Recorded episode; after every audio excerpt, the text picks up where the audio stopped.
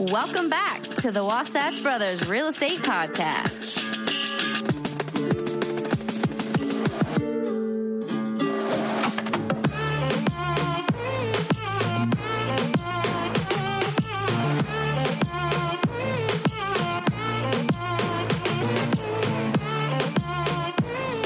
Right, everyone, welcome back to another episode of the Wasatch Brothers Real Estate Podcast. We have a fun guest today coming from Hawaii.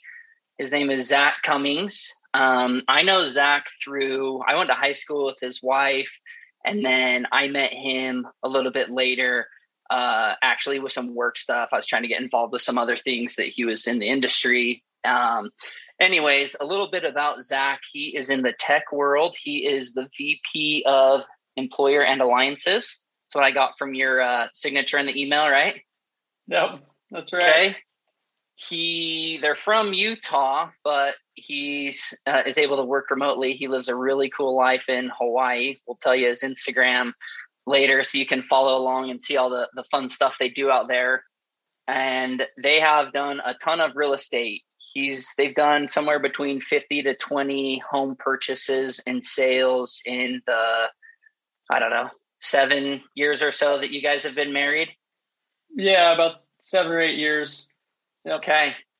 Okay. Yeah. So he should have some good stuff to share with us. Uh, so thanks for coming on, Zach. We appreciate you giving us your time. Yeah, thanks for having me. Uh, I'm I'm always excited to talk about real estate. It's uh, it's one of my passions, and I think there are just so many little gems that people don't know about uh, when it comes to you know how how real estate works and and uh, and some of the benefits of of getting into it. Yeah. So 15 to 20 houses, that's honestly a ton to do in that amount of time. Can you kind of I don't know, tell us about like how you guys started or what led to it, kind of the beginning. Yeah. Uh, well, I, I've always been um, a creative person, or at least I, I like to think myself myself as creative. I, I used to do a lot of art, um, and when I when I kind of grew up, uh, I didn't have as much time for art. So uh, we, my wife and I, got married, and we we bought a little condo in in Bountiful, Utah, and uh, you know I I needed to get my artistic uh, artistic juices out and. Uh, so we were like, you know what? Let's buy it. It was it was just an old crappy little condo built in the 70s and and my wife and I were like, great, let's uh you know, let's let's rip this thing apart and and we'll like, you know, try to try to create something pretty. And you know, it was it was just such a fun experience doing that the first time. Uh I, am really happy we started small. We started in a like 900 square foot condo, uh, and it, it you know it was a big learning uh, opportunity. There's so many details that you just don't know about until you until you get into it. Uh, you know, I, I'm the type of person that like wants to go all out, um, and my wife is the one that like speaks a little bit more logically and says, "All right, do we really need to spend that much money on the granite?" Um, yeah, and, and, in fact, that that's a true story. The, the first condo we did, I was obsessed with this Brazilian granite. And there's this pink, there's this really pretty like pink vein that goes through this uh like really neutral toned gray granite, right? And it's it's way too expensive for a crappy little condo in Bountiful. And you know, it was our first flip or our first remodel. We actually still own it. It was our first remodel, and I'm just like, Andrew, we gotta get this. We gotta get this granite. It's so pretty. And she was like, Are you kidding me? Uh, anyways, we ended up getting it, and I think I think it cost us like seventeen hundred bucks, which is like crazy to spend on on this remodel. I think the remodel altogether cost something like uh, like four or five thousand dollars, and that includes the entire kitchen, bathroom. Oh my gosh! and everything. and and I spent I spent like thirty percent of it on the stupid granite. That's great. But it's held up. It's held up for for eight years, and I bet it has. It's so pretty. Yeah. So that's kind of how we okay. got into it. Yeah. So you were just like buying a first time home, fixed it up, made it look nice, realized you loved it. Is that right? Yeah. Simple I mean, way the, or that, that's on the remodel side.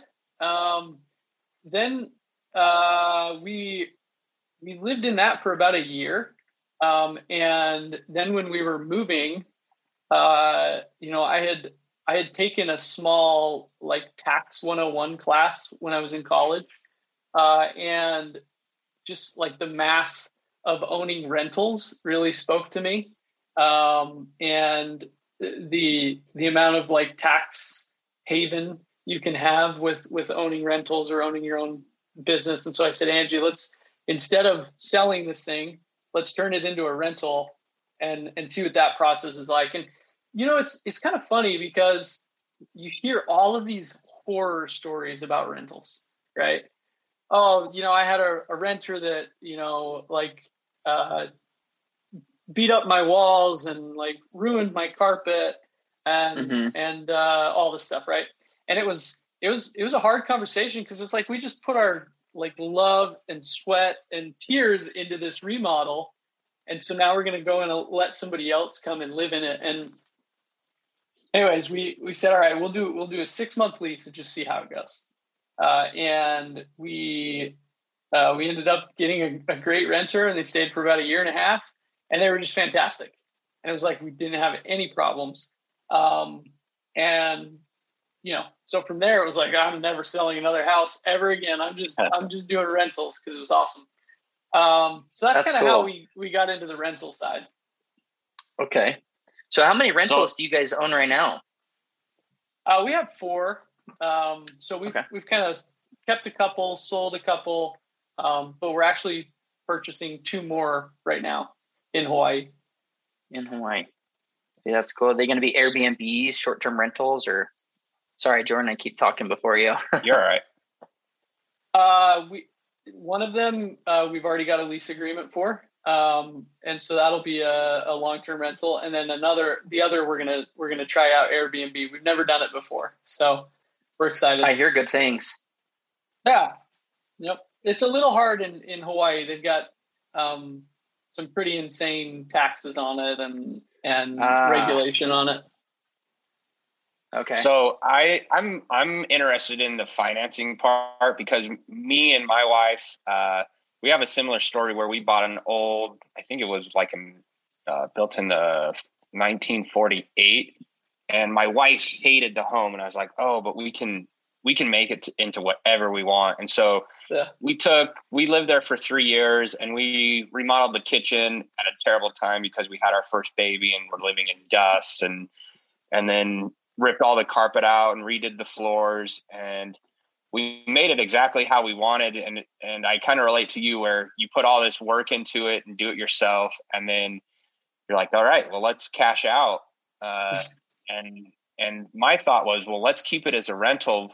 And we we kind of struggled with the same things you guys did. It's like well you know what if we get a bad renter and they just destroy what we worked on? And um, ultimately we weren't able to keep that home as a rental because we found basically a, a brand new home that in order to qualify for the financing we had to sell our other home for a down payment on this home. So i'm i'm always interested in that because looking back at it it's like man i wish we would have kept our first home and maybe did the same thing bought a, a crappier home and remodeled it and then keep building your portfolio. So it sounds like you kind of figured it out.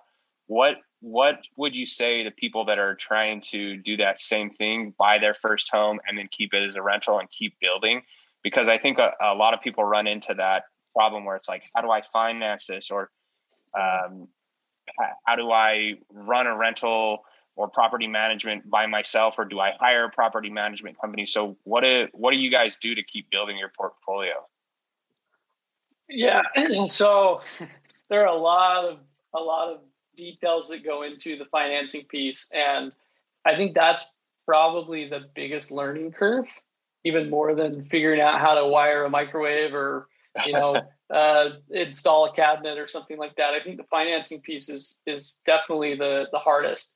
Um, you know, one of the things we've learned is to not take no for an answer.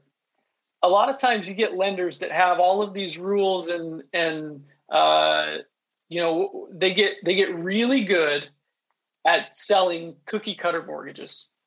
All right, you've got somebody that, that you know is on a um, a W two and they make X number of dollars a, a month and they have X number of dollars in debt, right?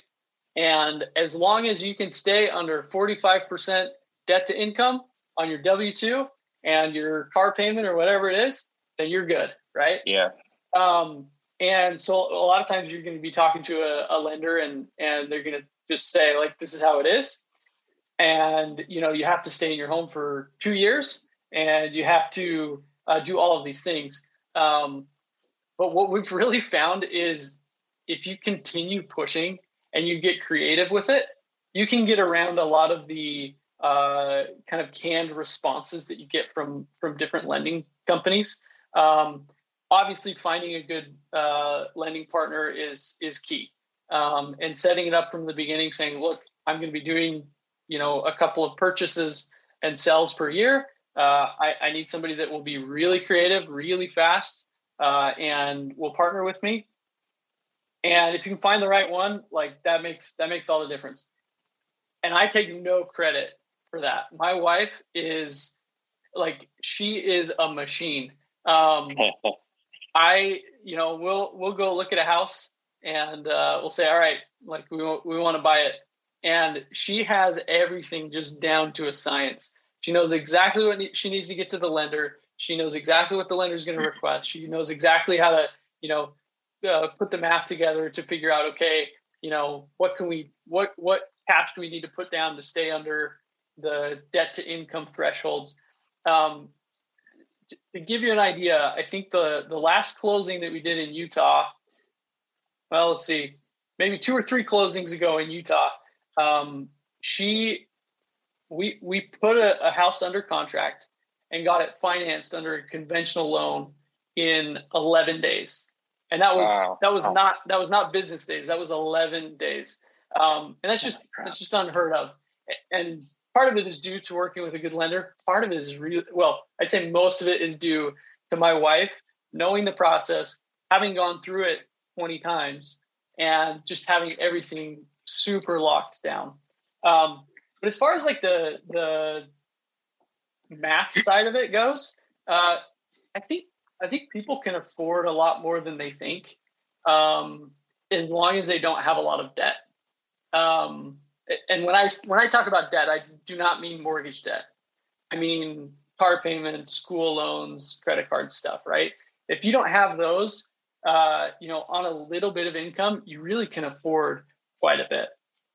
Um, so we you know we've we've always tried to you know live in a less expensive house um, so that we can you know have more leverage there uh, and, and, that's helped as well but but yeah it's it's really getting rid of that debt that that you'd have to pay off every month to uh, to make it work so when you that's, say you don't take no for an answer I, i'm thinking of okay do you, you go to one specific lender, they say no? Do you keep pushing on that lender like we have this, this, and this, or do you guys just go to a new lender? Because we had a similar situation um, when we were buying this home. Um, they're like, "Oh, you guys don't qualify," and they they never asked us how much our down payment was. I think they just assumed that it was going to be twenty percent or less, and we're like, "Well, we yeah. have X amount of dollars," and they said, "Oh, well, that changes things." It's like, "Well, yeah, why didn't you ask yeah. us that?" So is that a similar situation where they don't ask the right question? Do you say, well, we have this, this, and this, or you go to a totally different lender? Yeah, it's it's pushing on the same lender. I mean, we've gone through some lenders where we're just like they're not the right fit, um, but most of the time it's like, hey, it's not going to work because of X Y Z thing. Like you, you know, you're you're, um, I don't know, yeah, your your your debt to income is off, and it's like, okay, well, what if before I purchase this house, I get a signed lease agreement that shows that my debt to income is going to be a lot less, right? And, and like you, you just have to get creative and say, all right, what is your issue with providing the loan to me? Like, what's the obstacle? And then you figure out, okay, how do I overcome that obstacle in another way? Sometimes it's like, all right, well, what if I put more than five percent down on right. on uh, my primary residence, or what if I um, you know, what if I bring in a partner? What if I, uh, what if I, um, yeah, what if what if I uh, maybe if if you don't have the funds to go lower, what if you brought in like a gift from uh, a family member? I, I know that we did that uh, when we were really early starting out. We didn't have enough cash, but we had this great house under contract, and we needed like I think it was like five thousand dollars in reserve, or in addition to what we had in reserve, we needed five thousand dollars in addition to that. And uh, I was like, okay, well, why don't I just get somebody to lend me five thousand dollars? And I'm like, well, it, it, can't be a loan, right? And I was like, all right, well, what if I have them gift it to me, right? And uh, I can't even remember who it was. It, probably one of my parents or brother or something like that. Gifted me five grand, and it and it allowed me to to purchase two houses. And it's like, you know, sometimes it, it, it's as simple as that, right? And, and then obviously, you know, it's like you eat some some rice and beans for the next month, and you know, pay somebody back five grand or you know, gift them five grand back, right? It's uh, you got to kind of get creative with stuff like that too. Yeah, I, I, think that's a great perspective because I, I think you have a natural gift of, of maybe being able to do that where the natural instinct for most people is uh, we got told no, you know, we're done. And me and Darren have been in sales where it's like you got to push past the nose and and keep going. And I think that uh, has to do a lot with your success. Um, I was going to ask you something else, and I just totally brain farted. Um, I have a um, question for you. You mentioned yeah, your lease agreement. So Mm-hmm. Um, is that something you use on this one you're getting? Is that something that you had to do to make it work? You have a signed lease agreement on one of the homes you have under contract? Uh, no, we, we, we, didn't have to do that on this one. Um, we've got a really good partner here out in Hawaii that um, that helps us out. It, you know, uh, we're at the point where we have enough cash flow on some of our other homes that it kind of spills over and allows us to leverage quite a bit more. So we didn't need to we didn't need to do that. But that's something that you could do, right? Mm-hmm. Yeah, and it, it really depends on the lender. Some lenders won't do that. Some lenders won't allow you to like use a lease agreement to cancel out your debt, especially if you don't have a track record of owning rentals, right? But if you do have, you know, a year or two of, of rental income that show, hey, I'm making, you know, $50 on this rental and it's paying off my mortgage, like for the last year, then it, it's you know it immediately opens that door of like, mm-hmm. okay, they know what they're doing. You know, they have a rental agreement in hand. We're going to make you know three or four percent off of this plus a bunch of points. Like it's worth it to us, and it's not super risky. Okay. So is there a certain dollar amount that you're looking to net cash flow when you're looking at owning uh, some sort of a rental? Are you wanting to make in excess of $500 a month or 300 is there a certain dollar amount for you guys that you have found that's good and safe? Uh, you know obviously i i want to net as much as possible. Uh, oh, one yeah. of the positions one of the positions i'm in is um, you know i make i make uh, enough money on the you know on my day job that i actually i'm really looking for a tax haven more than a bunch of uh, you know cash flow, right? And so we're pretty maxed out on our on our cash flow. But what that allows us to do is allows us to to you know uh, leverage further because we have more cash. It also allows us to to um, to take more mortgage interest in our in our tax deductions. Um, so, I mean, I I I try to break even. Like that's you know that's a big thing for me. Like but honestly i've i've had a couple of lease agreements where like i'm losing $15 on a cash flow standpoint. But if you if you do the math um, you know you're you're you're making it back on your tax deductions and whatever you're paying your principal down. And then also you know with the market we've been in and you can't always rely on this but you're making a ton of money in appreciation right? So just owning yeah. the property over time is making you a ton of money. Now, you know, cross our fingers, the bubble could pop, and all of that money that I'm assuming I'm making on a really crappy cash flow, uh, you know, could could disappear. Um, but you know, over the last 200 years, you're pretty safe owning a property for 10 years. If you're going to own it for 10 years and you're going to make zero money for 10 years, like at the end of it, you you will have made something in appreciation plus whatever you paid down on the principal. Yeah. That's kind of how I look at it. Yeah, that's that, a good way to look at it. reminded me uh, of the question that I had because I think uh, a lot of it is your mindset where it's like, okay, you know, if I'm losing fifteen dollars, a lot of people don't um, go far enough to learn the process or how much money they're going to make or run the numbers. So, what do you attribute that to? Because I think a lot of people let fear take over they're just like, oh, I don't want to buy a house right now. I can't afford it. And then, you know, five years down the road, they still can't afford it. So, do you attribute that to just running the numbers and doing your part, um, like on educating yourself, or do you think it's part of your personality or something that you learned uh, from your parents or growing up, or a book or anything? Uh, I think it's a combination of a couple of things. Um, first, I got an accounting degree, and uh, me too. I, oh, okay, nice. Uh, I, I've always enjoyed numbers and and analysis, uh, financial analysis. Um, but one of the things that I could never get my head wrapped around was taxes. It's such a complex monster, um, and so I actually uh, got a job at H and R Block because they they gave a a paid three week training, right? And it was after hours.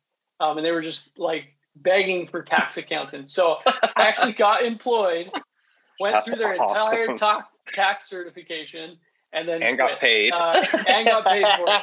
And, and, it was just to just to figure out how how taxes work a little bit better. And, and quite frankly, like I'm a I was I don't think I am anymore. I was a certified tax uh, like preparer. Um, I, I would never prepare my own taxes. That's how complex it is. I spent, you know, four years getting getting an accounting degree and a couple of weeks on purely tax preparation. And I still wouldn't do it because it is so so complex. Um, but it helped me understand kind of the the leverage that you can use on the tax side, on the cash flow side. You know, how how does your W two work with your LLC or whatever you've got? Um, and and kind of what what the what the benefits are on a tax standpoint, and that was really helpful for me.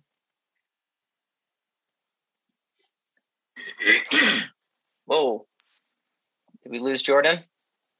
Uh, something happened, but it said it's still recording. So okay, all right, yeah, yeah. It just I'm like glitched out. Everything you guys just said because I was laughing so hard. Uh, yeah, you were frozen. Sorry. Um, well, it did that in the beginning too, but then I I reconnected and it says it's still recording. So I just hopefully it, it does. We won't know until we go back. But I was just laughing that that Zach went and got a job at H and R Block and got paid to do it and then quit. that's genius.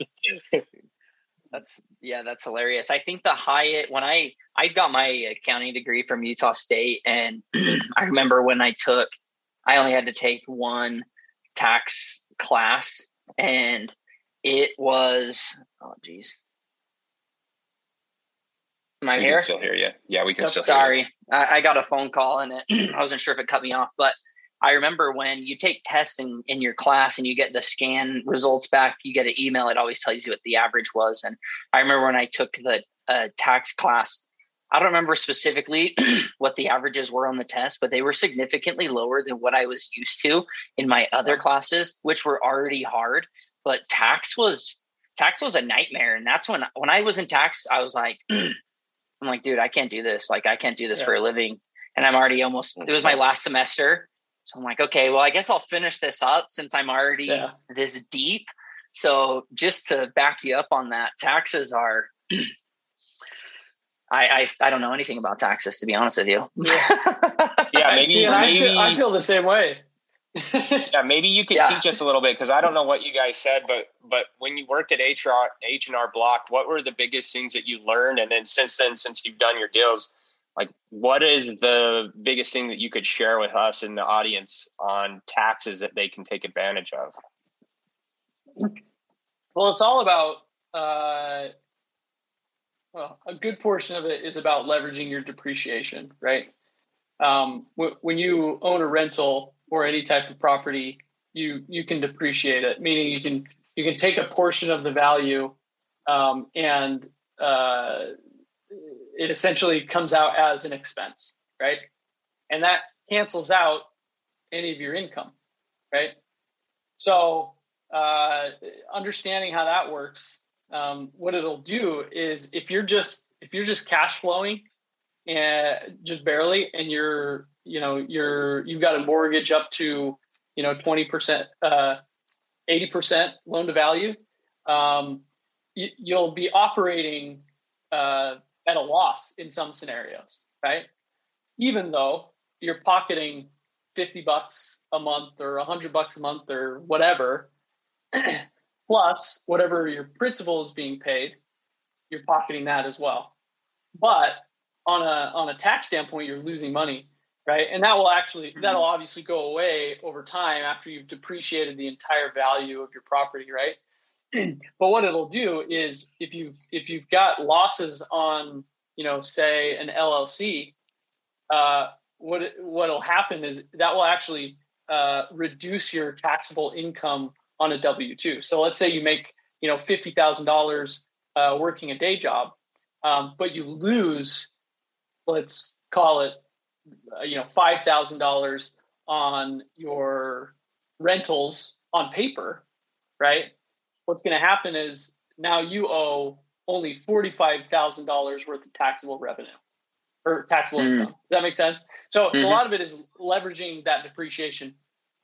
Um, especially if you're doing remodels, you can um, you can uh, segregate the, the different things that you add to your property. So um, if I you know purchase a new uh, new uh, perfect Brazilian granite that has the pink vein, right?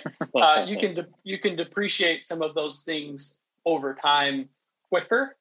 Um, so let's say I spend twenty grand on a remodel in cash, um, I can start depreciating those different items that I spent the money on, depending on what it is, over time faster.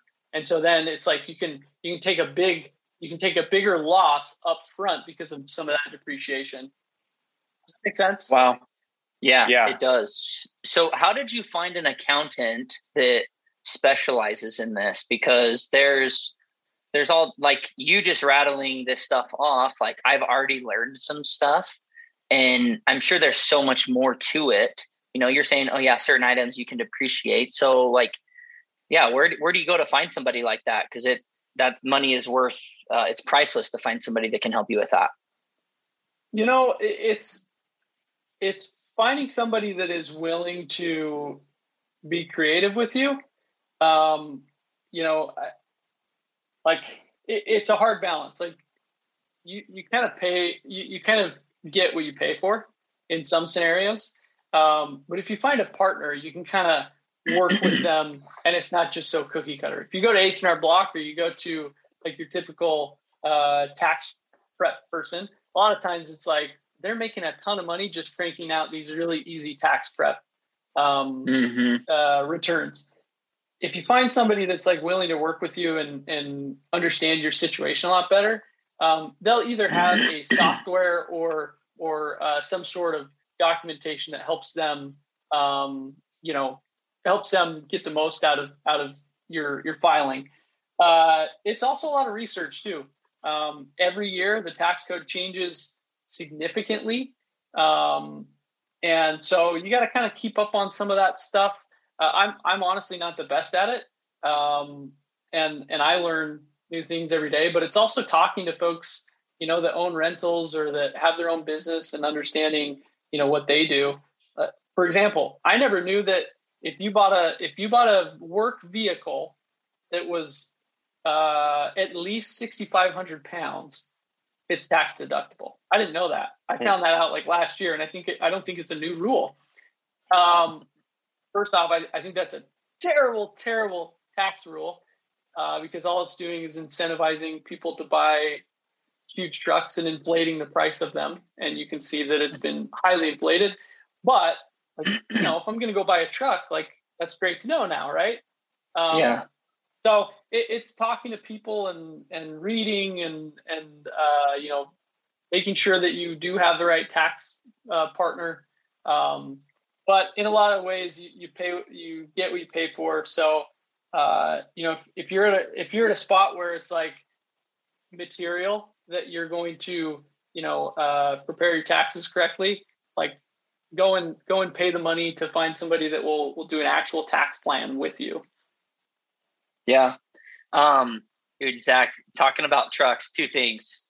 Um, I don't know if I either of you have seen the price. I don't know if you've seen the price of like a new F three fifty. It's literally insane. And number two, Zach. Zach's a humble guy. He drove around. Dude, this freaking red truck. what year was that? So the my my truck, uh, I call it Little Red. Uh, it's cast on now, but uh, it was actually it was manufactured the same month I was born, um, and I, I I bought it at a junkyard for five hundred dollars, and it ran great. Um, but it was, I mean, it was it was a piece. I mean, it was It was a beater. See, it was so bad. It was so bad. I mean, I didn't have a tailgate. I didn't have my my uh, my e brake. The, the way you release the e brake is I had tied a rope to my e brake latch through the engine, and you pull a rope to. Re- I mean, it was it was the worst type of truck. Anyway, I I used that truck for seven years through all my remodels. Wow. Uh, it was a crappy little six cylinder. It was bright red. It was a GMC Sonoma. Uh, It's tiny. 1990 is tiny. Yeah. And uh, so the, the crazy thing about the truck is I bought it for 500 bucks.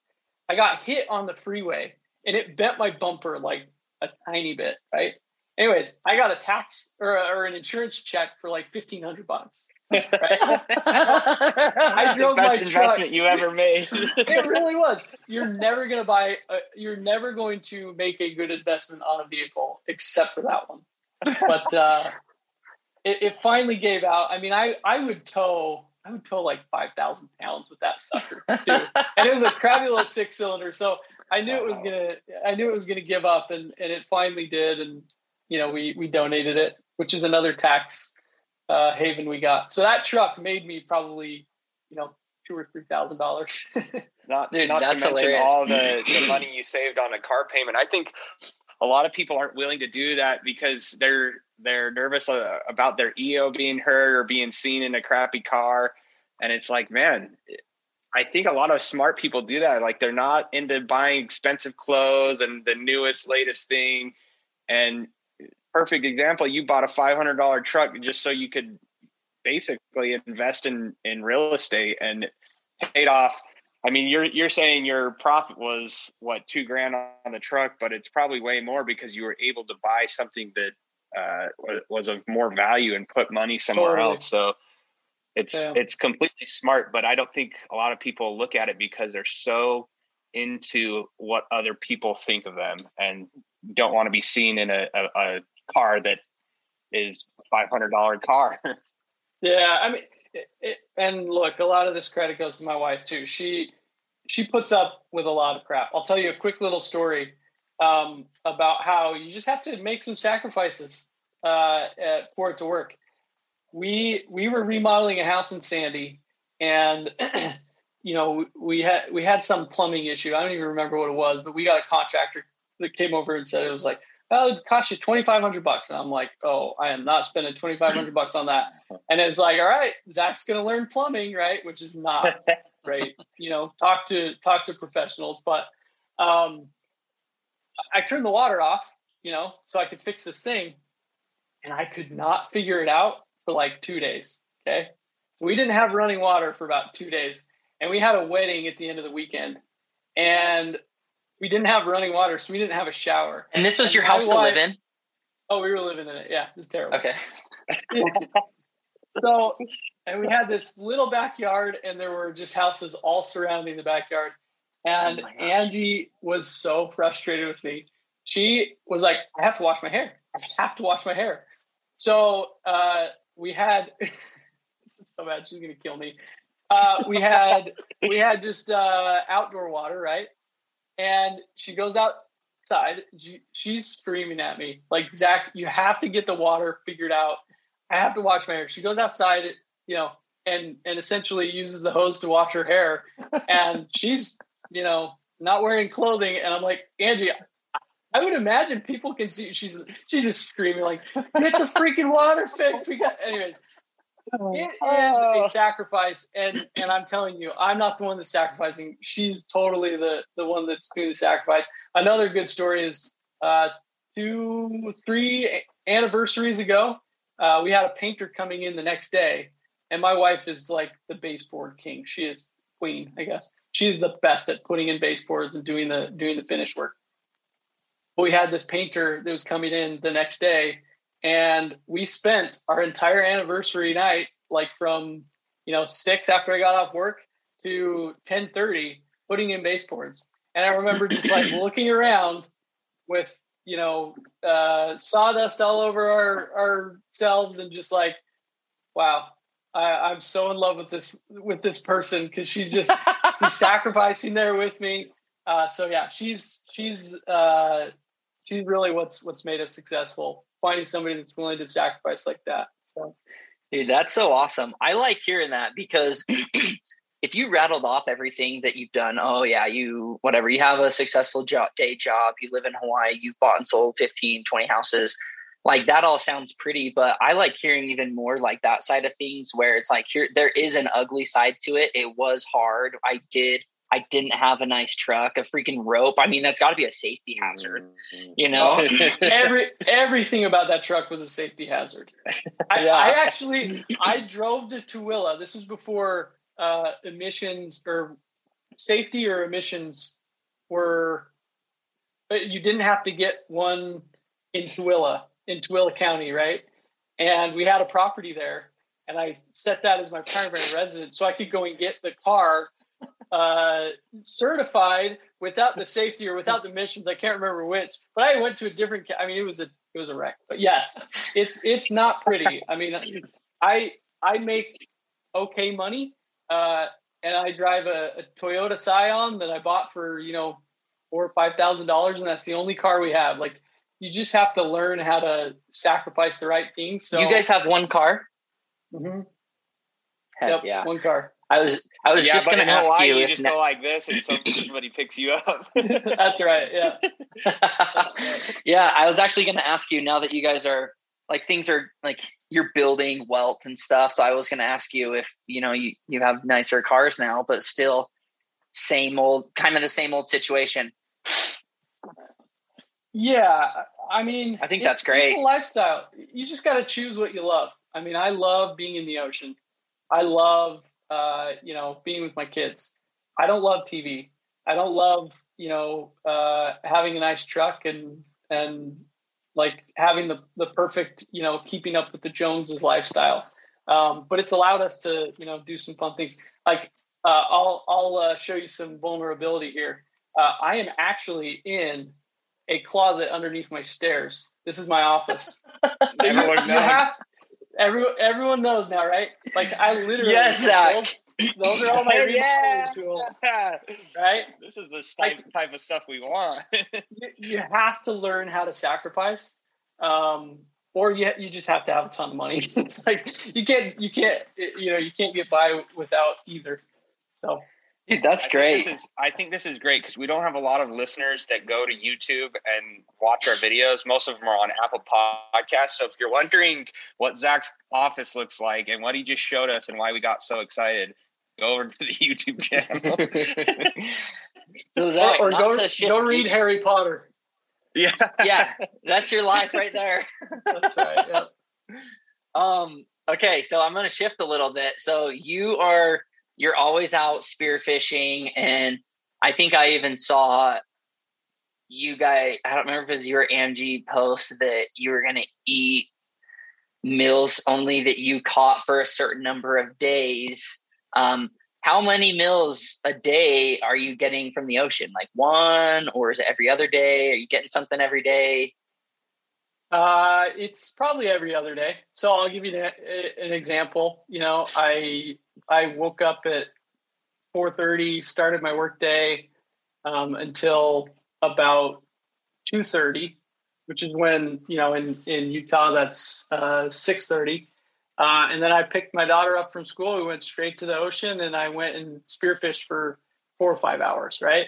Uh, and you know, I I actually keep to kind of a weird uh, nutritional habits. Uh, I usually only eat one meal per day, um, and it, and I only ate fish yesterday.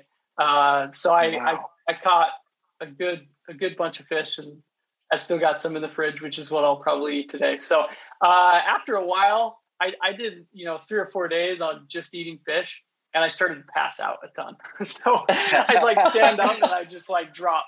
So I was like, yeah, I probably need to eat a banana or two. So uh, yeah, I I try to I we try to get out on the water at least four times a week, and uh, that's another thing. Like my wife, like she's willing to go and try stuff that that I think others wouldn't. I mean, we we'll take me and my two kids, me, my wife, my two kids on our paddleboard, and we'll go like a mile out um, offshore, and I'll go spearfish while the kids are swimming around and diving, uh, and we'll swim with sharks and whales and dolphins and you know, it's just uh, look, I drive a crappy little Scion so that I can go and do that stuff. Dude, that is yeah, it's so cool. I see your little boy swimming around and he I mean, he's so little and he can just swim around in the water better than I can. It's it's yeah. crazy. Yeah, he's great. He went out spearfishing with me yesterday. Uh, he can dive. He can dive about 10, 15 feet. Wow. All and, and how old is he? He's three. He turned three last week. Whoa, yeah, that's so crazy because I have a three year old that it's like I she she we have a community pool and she's scared to just get off the first step to go in the water and like she would never go down 10 feet or even try diving without crying but listening yeah. to your story makes me uh, uh, actually really inspired because me and my wife so i lived in hawaii and then my wife also lived in Hawaii, and our goal was to get back to Hawaii. And our plan was, I got accepted to BYU Hawaii, and we were just going to move out there. Uh, we were actually selling all of our stuff to move, and um, I got hit on my motorcycle and nearly died. And so life just got in the way, but it it kind of reignites the fire for me because it's like, man, that's exactly who I want to be. Is that is catching you know, we've talked about having our kids on the beach and catching catching our meals out of the ocean, and it's just a lifestyle that not a lot of people get to experience. And once you've been to Hawaii and fall in love with it, it's like the islands just call you back. it's it's yeah. weird. Yeah, it's uh, it's a special place for sure. But again, it, it goes back to being able to sacrifice. You know, um, my my wife's really good at it. She uh, she's willing to sacrifice with me. We we uh, were able to accomplish some other things because of that sacrifice, which is which is fun. So, so are you guys going to stay there long? Sorry, I, I'm actually interested in hearing about your and Andy's story because I think that um, attributes a lot to your success is having someone on board with you, and and a lot of mm-hmm. times. You know, we've interviewed guests where it's like, I wanted to start my own business and it was hard sleeping next to my wife because she wasn't on board. So when you and Andy met, like what what was the first uh, moment that you guys connected? Because it's like a lot, a lot of people, you know, if they're driving in a, a five hundred dollar car, would think ah, I'm never gonna find a, a, a girlfriend or someone that will be attracted to me. But maybe walk us through that story. Like what what is your and Andy's relationship like? In the beginning and what has it turned into? Because I'm I'm really interested in that. Uh, it's it's funny you bring that up because it's uh it's it's a very special thing to me and and uh I'll answer as long as you guys are okay getting getting intimate um because uh it's it's a really uh like central story to I think me and Angie so um when we when we got married we got married really really young. I think uh, I was I was 21, she was 22, um, and uh, you know, marriage sucks uh, if if if you're if you're not mature. Uh, and and we had serious issues. I mean, to the point where we were separated for um, six or seven months uh, due to just you know typical marriage stuff that that you know kids suck at. Right? It's like Yeah. How do you be how do you be selfless? How do you, you know, uh like not worry about some of the little details that could annoy you? Like people just don't know that until they're a little more mature. We weren't we weren't mature enough. We got separated and uh, you know, we considered divorce for for those six months and um uh, what's crazy is so uh, I kind of brushed over this detail, but that first condo that we bought, um, one of the reasons we were moving is because we got separated, right? Um, and so we we decided like, hey, instead of selling it, like we'll just we'll just find a a quick solution and we'll just put a renter renter in there.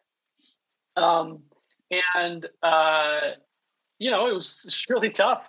Um, but then we we reconnected and and just kind of uh, recommitted and said, look, we're gonna we're gonna try this out again, and we're gonna do it very differently. Um, and what what it what it allowed for is it allowed us to learn how to get over, you know, huge obstacles. And, and look, I'm telling you, uh, if if anybody can come back from a relationship as as struggling as Angie and I's were, was, like we can overcome anything. We can figure out how to finance a property or figure out how to fix this stupid plumbing issue or figure out how to, you know, uh, you know, get what we want. I mean, we wanted to stay together, but it was so, so freaking hard. And we just struggled through it. Um, we went through, you know, therapy and, and uh, we, we just did a ton of growing. And look, I would, I would put our relationship up against anybody's because we've gone through that struggle and we've we've had to learn and and that's what allows us to you know have real conversations doing a remodel with your wife is one of the best like indicators of how successful you are as a relationship. Because all it is is decision making.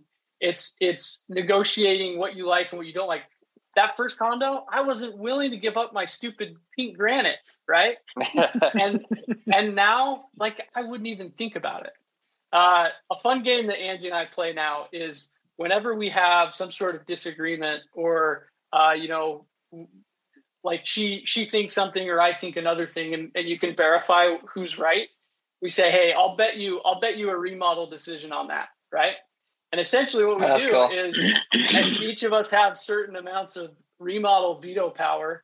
And it's like when Zach wants to paint granite, she can say no i'm i'm playing one of my veto cards like we're not doing the pink granite it's like okay you got it and you just have to learn how to work with each other and, and honestly it's like due to that struggle we learned how to overcome you know the dumb things i mean the big stuff is like marriage and being happy the dumb things are you know pink granite or quartz right and yeah so we've overcome the big thing and, and so now the the little things are they just seem so small in comparison yeah well, man, thanks for being so real with us. Yeah, yeah, I was I was just gonna say that leads like I love that, into bro. our.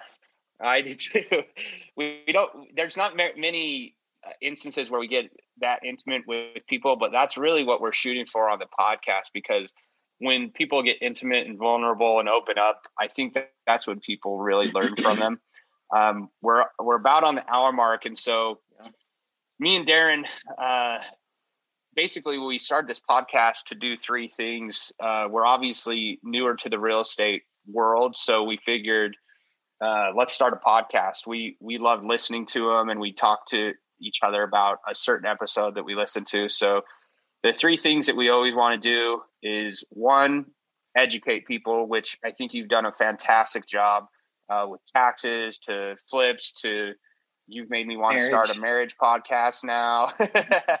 no, but I think I think stuff like that is super important to get into. I know it's a real estate podcast, but there's so many other factors that go on in people's lives, and the more we can open up and be real with people, uh, the better. And then the other one is to inspire. As we keep doing this, the education and inspire seem to intertwine more and more.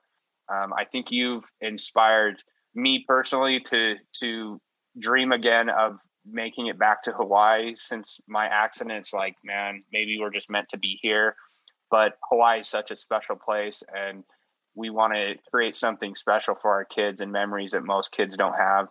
Um, so I I thank you for inspiring me personally. I'm sure you are going to inspire a lot of people that listen to this. And then the last one is we want to connect with people. Uh, you're in Hawaii, we're in Utah. It's really early, early where you're at, and luckily we have the technology and the means to connect with you. Um, it's really hard because people are so busy. Where we get to block out an hour of time, and um, you know, me and you didn't know each other before this, but it, it's like, man, I feel like you're my doppelganger or something. it's like uh, uh, he's my twin. So it, it's it's always uh, when we have good guests like yourself, it it always boosts not just me and Darren, but I imagine the people that listen to this. And um, we just want to say thank you for for taking the time. And um, we always like to invite our guests back to kind of see where they're at, maybe six months, a year. I'm sure we haven't hit nearly anything uh, as far as your knowledge goes and your experiences. So, um, yeah, we just want to say thanks, Darren. Do you have have anything else to say? no, that's it. Next time, I don't know if you're still making it back to Utah at all for work. So, uh, let let us know. We'll take you out to lunch and. Yeah, we'll have to go yeah. diving or something. yeah, go, yeah. Why go dive why in the Great guys, Salt Lake why don't you guys come out to Hawaii and we'll go out we'll go we'll go do a podcast on on the paddle boards or something. Yes. Oh, yes. on that. That'd uh, be so fun. real quick, if people want to get in touch with you or follow you or anything, uh, what's a good Instagram, TikTok, whatever you do, where's a good place to reach you? Uh, you know, I I'm not the best on social media. I've got uh, an Instagram account. It's called The Cummings Goings. My last name's Cummings, so The Cummings Goings. And then if you just search my name on YouTube, you'll you'll find my YouTube channel.